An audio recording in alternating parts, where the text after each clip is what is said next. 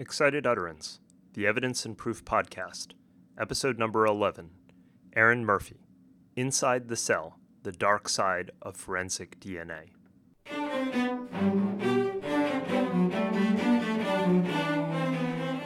Welcome to Excited Utterance.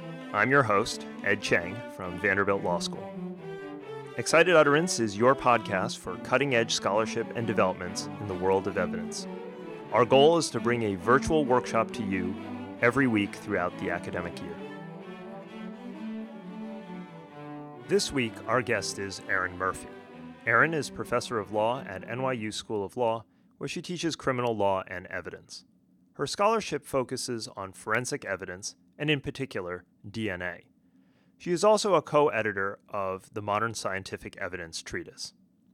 Erin's new book is entitled Inside the Cell the Dark Side of Forensic DNA, and is published by Nation Books. In it, Erin applies her extensive knowledge of DNA evidence and exposes its soft underbelly. While DNA evidence undoubtedly represents a significant advance in forensics, both as a matter of identification power and as an example of proper scientific processes, it is not as perfect and infallible as casually thought. Rather, just like any other form of evidence, DNA evidence can be subject to error, ambiguity, and overselling. As Erin demonstrates, we ignore these complexities at our peril. Her comprehensive book takes us on a whirlwind tour of new DNA technologies, infamous fraud and contamination cases, lessons in statistics, and privacy concerns. Erin, delighted to have you on Excited Utterance. Welcome. Thank you. I'm excited to be chatting with you. Let me start with a background question. I think it's safe to say that you've devoted the vast majority of your academic career, at least thus far, to DNA. What got you started on the issue and why has it captured your attention? I think it probably provoked a little bit of the latent scientist in me. that might be the captivated the attention. But what got me started was the time that I was at the public defenders in DC was the period in which DNA was really transitioning from something that was only used in the highest profile, most serious cases to the kind of technology we know it to be today, which is to say, you know, the construction of databases that allowed for cold hit trawls where someone's identified as a suspect because of the genetic evidence alone, more regular use in lower, less high profile cases. And I was lucky to be in an office that saw that happening and got positioned through some funding to educate the attorneys, a sort of group of us, to learn about DNA and DNA science. But I realized even then that this was a pretty big sea change and that very few offices would have the same opportunity to kind of master the science that our office offered. And so I think that piqued in general a sense that the criminal justice system was rapidly changing and the lawyers that were overseeing it, both on the prosecution and the defense side, weren't necessarily equipped to handle the kind of changes that were coming. A major goal of your book, as you write in the conclusion, is to show readers that forensic DNA testing is not as infallible as popular culture makes it out to be. Why has DNA taken on this air of infallibility? I can think of several reasons, so perhaps people hear DNA and think uniqueness or that DNA comes from science, which always seems very certain, or there's just this cultural hope, perhaps, that we want a magic crime solver and DNA fills that need. Certainly, when I'm not thinking very critically, even I tend to think of DNA as perfect in some way. Why do you think we do that? I think you've hit on a lot of the reasons. I personally think a big one is that we think of DNA as monolithic. When you read DNA in a criminal justice newspaper article, you think it's the same DNA that you read in the science section about diagnosing breast cancer, or when you read in another section about stem cell therapies, or you kind of think of DNA as a one size fits all thing. And the magic of DNA and the ability it has to give us all this different sorts of information about a person make it easy to lose sight of the fact that the specific tests and the specific challenges in the forensic context really differentiate DNA in the criminal justice system or in the forensic context from the DNA testing that's done in a clinic, that's done in a medical context, or that's done in a research laboratory. I think, in addition to everything else you said, I don't want to take away from the reasons that you suggested. I think they're all very true. I just think people get used to, like, hey, you know, I made a decision about what color to paint my baby's room based on a DNA test that said they were a girl or a boy. We have Angelina Jolie talking about a preventive mastectomy in the New York Times based on a DNA test. Someone reading those things who doesn't know a lot about the science or the technology would think if it's good enough to make those kind of big life decisions, surely it's good enough in the criminal justice context. It's as accurate and precise, but in fact, it's a very different set of challenges and a very different set of tests in the criminal justice context. Your book tries to remove that sheen or this idea of perfection of DNA, and it covers a wide range of problems surrounding DNA evidence, and we can't possibly cover all of them here. So, what I'm going to do is highlight a few of the problems that you cover in the book, and then I think we will have a broader discussion. Let's begin with DNA mixtures. Why is DNA testing more subjective than we commonly think, and why should we worry about that? It's a great question. You know, I think this goes back to what I was saying a minute before, which is that in the research context, you are very rarely looking at mixtures. You're taking controlled samples from known individuals and you're typing them for genetic information. And even if the tests were the same, which they're not, that's what the research and medical and clinical picture of DNA looks like. But in the crime scene context, you're just picking DNA wherever you can, swabbing light switches or brims of hats or Coke bottles. You're essentially just picking up whatever cells you find in the space. And when DNA first came on the scene, the kinds of tests that were used required a pretty large amount of DNA, a, lot of cells to get the DNA you needed to re- produce a result. If someone was an analyst arriving at a crime scene, they would pick up a large blood stain, like the size of a quarter or something, and that would be the sample. And when you have a sample that's a large blood stain, you know hey, this is blood. It's a significant quantity from an individual. It might be obvious who it's attributed to. It's the blood that is off the broken glass or the burglar broke in or what have you. So it seems pretty likely it comes from the burglar. And you don't have a lot of questions about what the cells are. Most of the cells, even if some few stray cells kind of ambled into that sample because somebody sneezed or because there was DNA on the floor where the blood dropped, it's going to be swamped by the blood stain and all the cells in the blood stain. What's changed is a couple things. And one thing that's changed is that our tests have become incredibly more sensitive. So now you need about, as a sort of standard, about 500 picograms, which is roughly about 100 individual cells to get a DNA sample. That's just the standard amount. If you think about how little that is, and the fact that you're swabbing, say, a light switch, we don't know then where those cells came from on the light switch. We don't have the same kind of coverage. If 30 stray cells show up in a sample with only 90 cells to begin with, that's a third of the sample now that is not really attributable to something that has to do with the crime. And so you're getting these lower quality samples, these lower quantity samples, samples in which some stray DNA is going to become very prominent because the overall quantity of the sample is quite low, and where you're just going to get a lot more DNA mixed in. And that blood stain I talked about at the beginning, a few cells from some random person aren't going to really show up at all. But now, when you test the light switch swab, you're going to have, like I said, a third of the profile those cells came about some other way. And so all of that, I think, leads to this problem, which is that an analyst who gets a DNA result doesn't get a result that says, oh, here's the number of people that were in this DNA sample, and here are the genetic markers that are identified with them. They just get kind of a big soup. Somebody I heard speak has likened this to like a Scrabble board where you put people's names out in Scrabble tiles, and then you pick up the tiles and you throw them into a bag and shake them, and then you tell a total stranger, give me the names of the people who are on the board. And that can be really much more challenging, obviously, to do, and particularly challenging when you're trying to associate any of those people with a crime and there's so little genetic material that was left in the first place. Is there any way to automate or standardize that interpretive process? You mentioned this possibility a bit in the book, but it seems to me that you might be able to create some rules about how to attribute DNA in a mixture.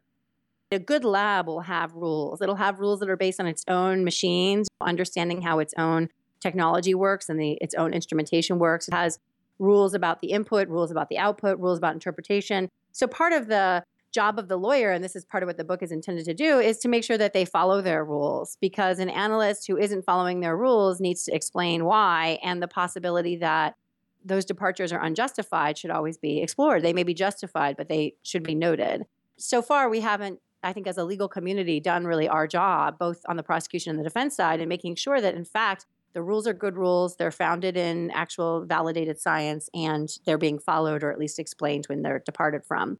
So that's kind of how it works now. There is this movement afoot, or there's a sort of increasing interest in what's called probabilistic genotyping software. And this is exactly what you suggested. A number of people have thought, well, there's so many subjective judgment calls that are made, and the kind of inferences that are made are subject to logical chains but they require such sophisticated understanding that really this is something software could do better than humans. So if you go back to my Scrabble tiles example, humans could take those tiles out, but they would have all sorts of biases and problems, and they might overlook certain obvious things because they wouldn't be kind of thinking as capaciously as a computer can in terms of running all the different scenarios. And you could imagine writing a software program that would say basically untangle all those letters, produce all the possible name combinations, and then tell us which is the most probable. Xerxes is less probable than Xavier, say, because that's just how common those names are that's what's been attempted with this probabilistic software. I do think it is a positive development, both in eliminating some of the subjectivity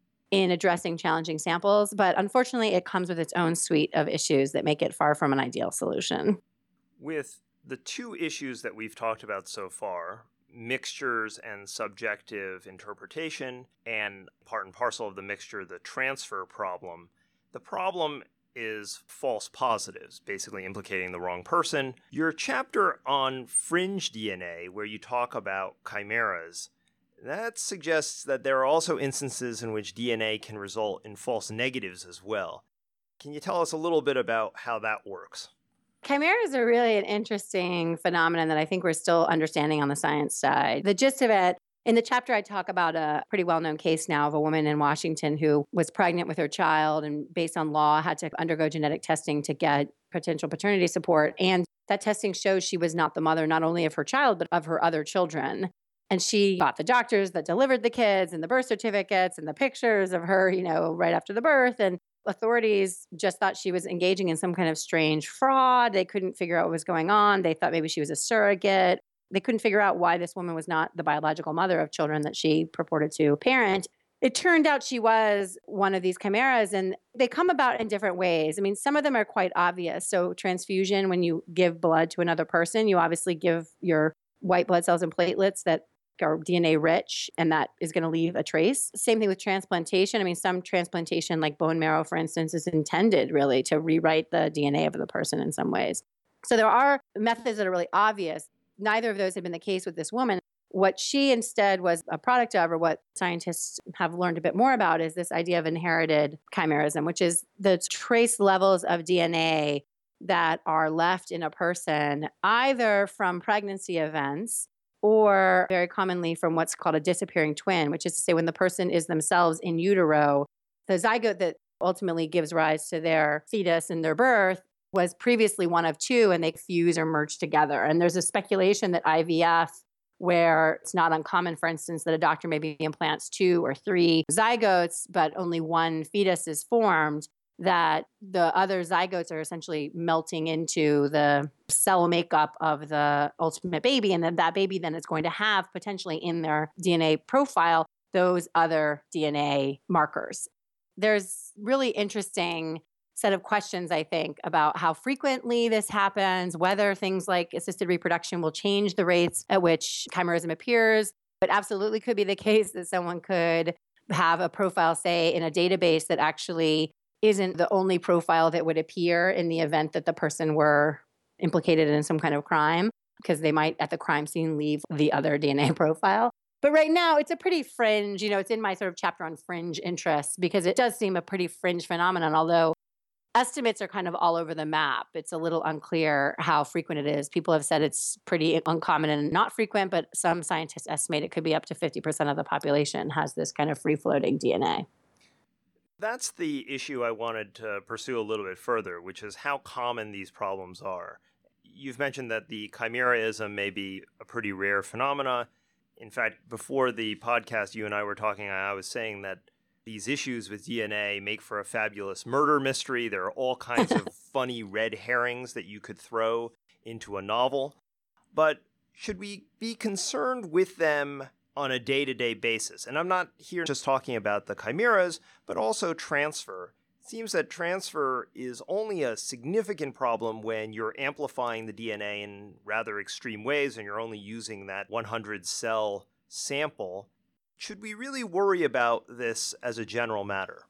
I actually think we should be profoundly worried about transfer. I think chimerism is more of a novelty. I, I don't want to dismiss it entirely, but I think it's not going to be a pervasively problematic issue. A transfer, though, I actually feel quite differently about because the thing about transfer is that, first of all, it is far more common, far more probable than we ever expected.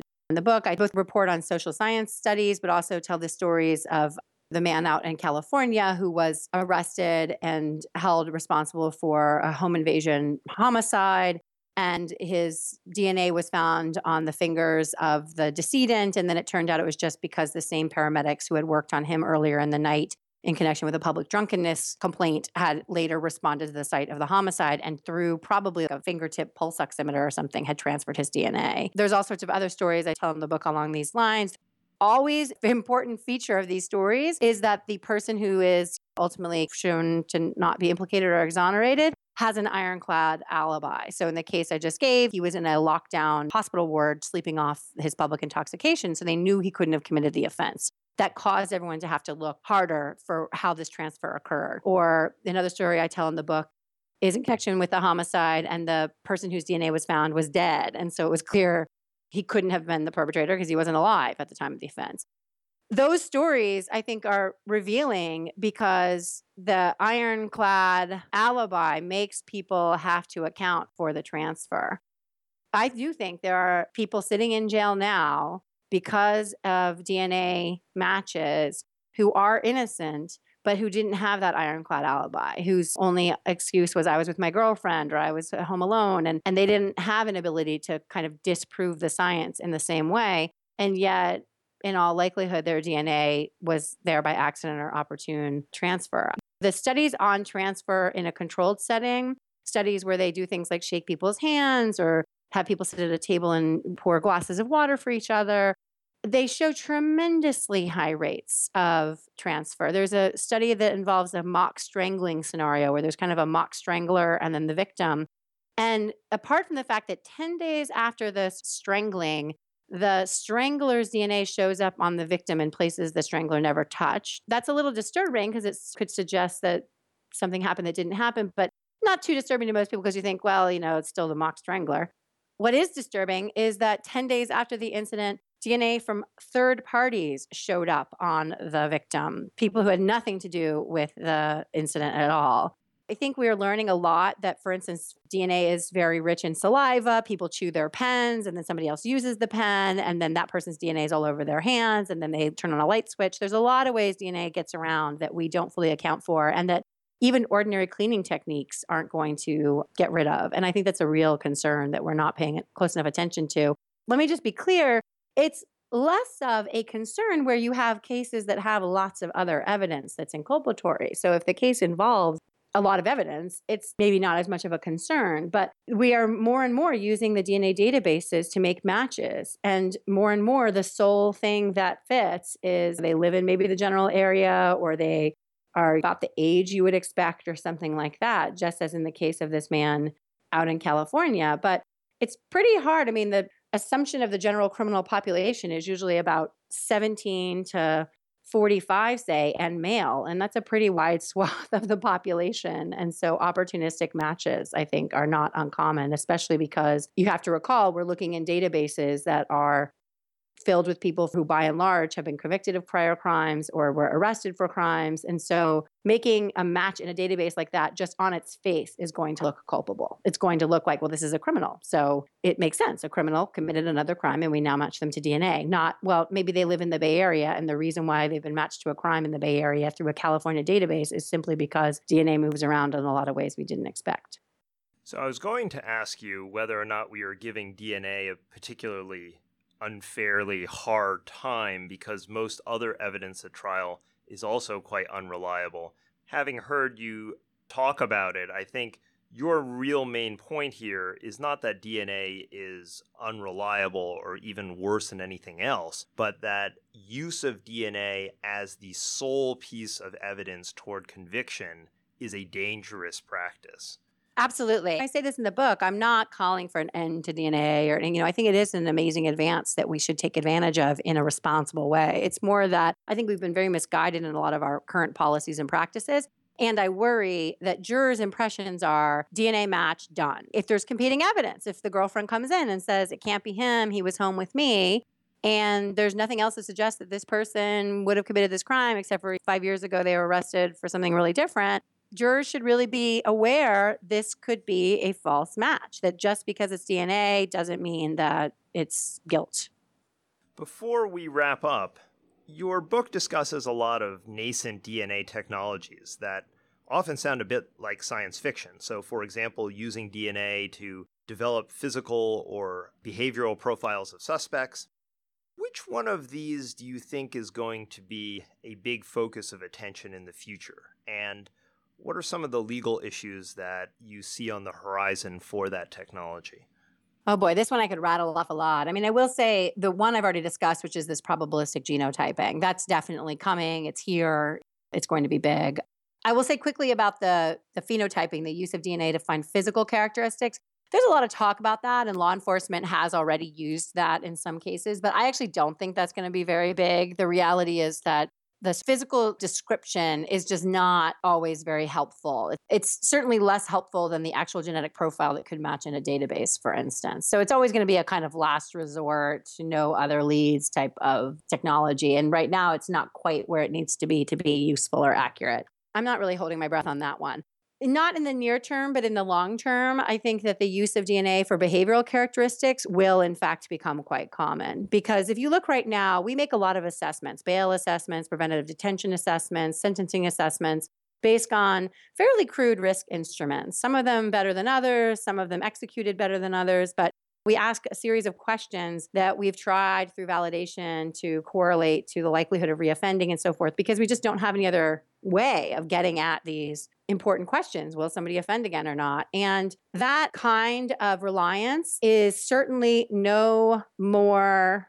defensible than some of the early behavioral genetic indicia. So, do I think we're going to just switch over to a genetic test in five years? No. But do I think it's possible that in the mid range term, bail decision will be made partially on genetic tests, partly on a risk instrument or a preventive detention decision or a civil commitment decision would involve a dual risk instrument slash genetic assessment? Absolutely. I don't think that's science fiction at all. And then the last thing I'll say that I think is very much on the horizon and is probably the most legally acute issue right now is a twofold thing, which is one, the use of these rapid DNA testing machines, these 90 minute machines, they're single touch, they're about the size of a printer. The goal is to have them in every precinct across the country so that when someone's arrested or brought in, you can just have them tested on the spot.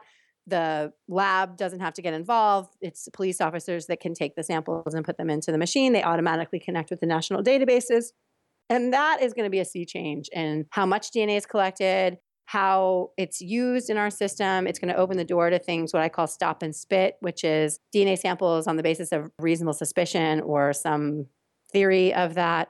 And so I think that is going to be a huge game changer. There's laws in place now that are preventing that development because the national database law requires that the sample be taken in a lab and tested by a lab. But there's a strong movement. The lobbying arms of the companies that make these instruments are obviously actively engaged with the support of the FBI and trying to change that law so that DNA samples can be tested in precincts and sent to the database via precincts. And so I think something like that is going to make the debates that we're having now about who's in the DNA database much less salient because it's just going to be so easy to get in a DNA database. The way for many people, their fingerprints are on record because they have a license of some kind or nothing to do with the criminal justice system. I don't think it's at all crazy to think that we'll have handheld squad car based DNA typers. And when you get pulled over for a traffic stop or something like that, they'll verify identity by doing a quick DNA test as opposed to going through the rigmarole of possibly falsified documents and all of that. And I think the Supreme Court in Maryland v. King paved the way to all that. The majority opinion painted a picture of just that as an acceptable use of DNA. It doesn't seem like there's a will, at least at this time, to stop that kind of pervasive testing. Well, Erin, thanks so much for being on the podcast and sharing some highlights from your wonderful new book. I look forward to seeing your work in the future. Thank you so much. It's so fun to be here. I look forward to hearing all the other podcasts. Erin's book covers an enormous amount of ground and so in the interview, we were only able to highlight a few of the issues, and we're not even able to touch on the statistical issues with DNA evidence, particularly in the database trawling context. Rest assured, though, that Erin's book covers it all, and there is something there for beginner and expert alike. Everything in flowing prose and accompanied by captivating anecdotes that make it all easy to consume. One of the most valuable aspects of the book is that it serves as an important reminder that DNA is not a panacea for legal proof. Even though it may be very good evidence, more reliable than most everything else, it is still subject to familiar dangers and weaknesses. As Erin makes clear, these weaknesses do not mean that we should abandon DNA, quite to the contrary. What it does mean, though, is that we should be very careful about the weight the legal system gives to DNA evidence. And as with other types of evidence, convicting based on DNA alone, without further corroboration, is a practice fraught with peril. I, for one, enjoyed Inside the Cell immensely. Beyond its cogent analysis of the legal issues, the book's exploration of new DNA technologies satisfies that desire in all of us to see into the future. And the colorful stories of cases in which DNA yielded puzzling or impossible results really do make me want to sit down and write a murder mystery. That does it for this week's episode of Excited Utterance.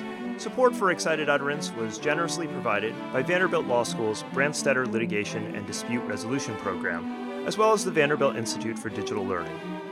The associate producer for this episode was Alex Nunn, and the production editor was Carson Smith.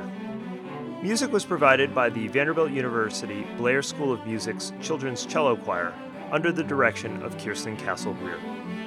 I'm your host, Ed Cheng, and I hope you'll join me again next week when we take on another new work in the world of evidence and proof.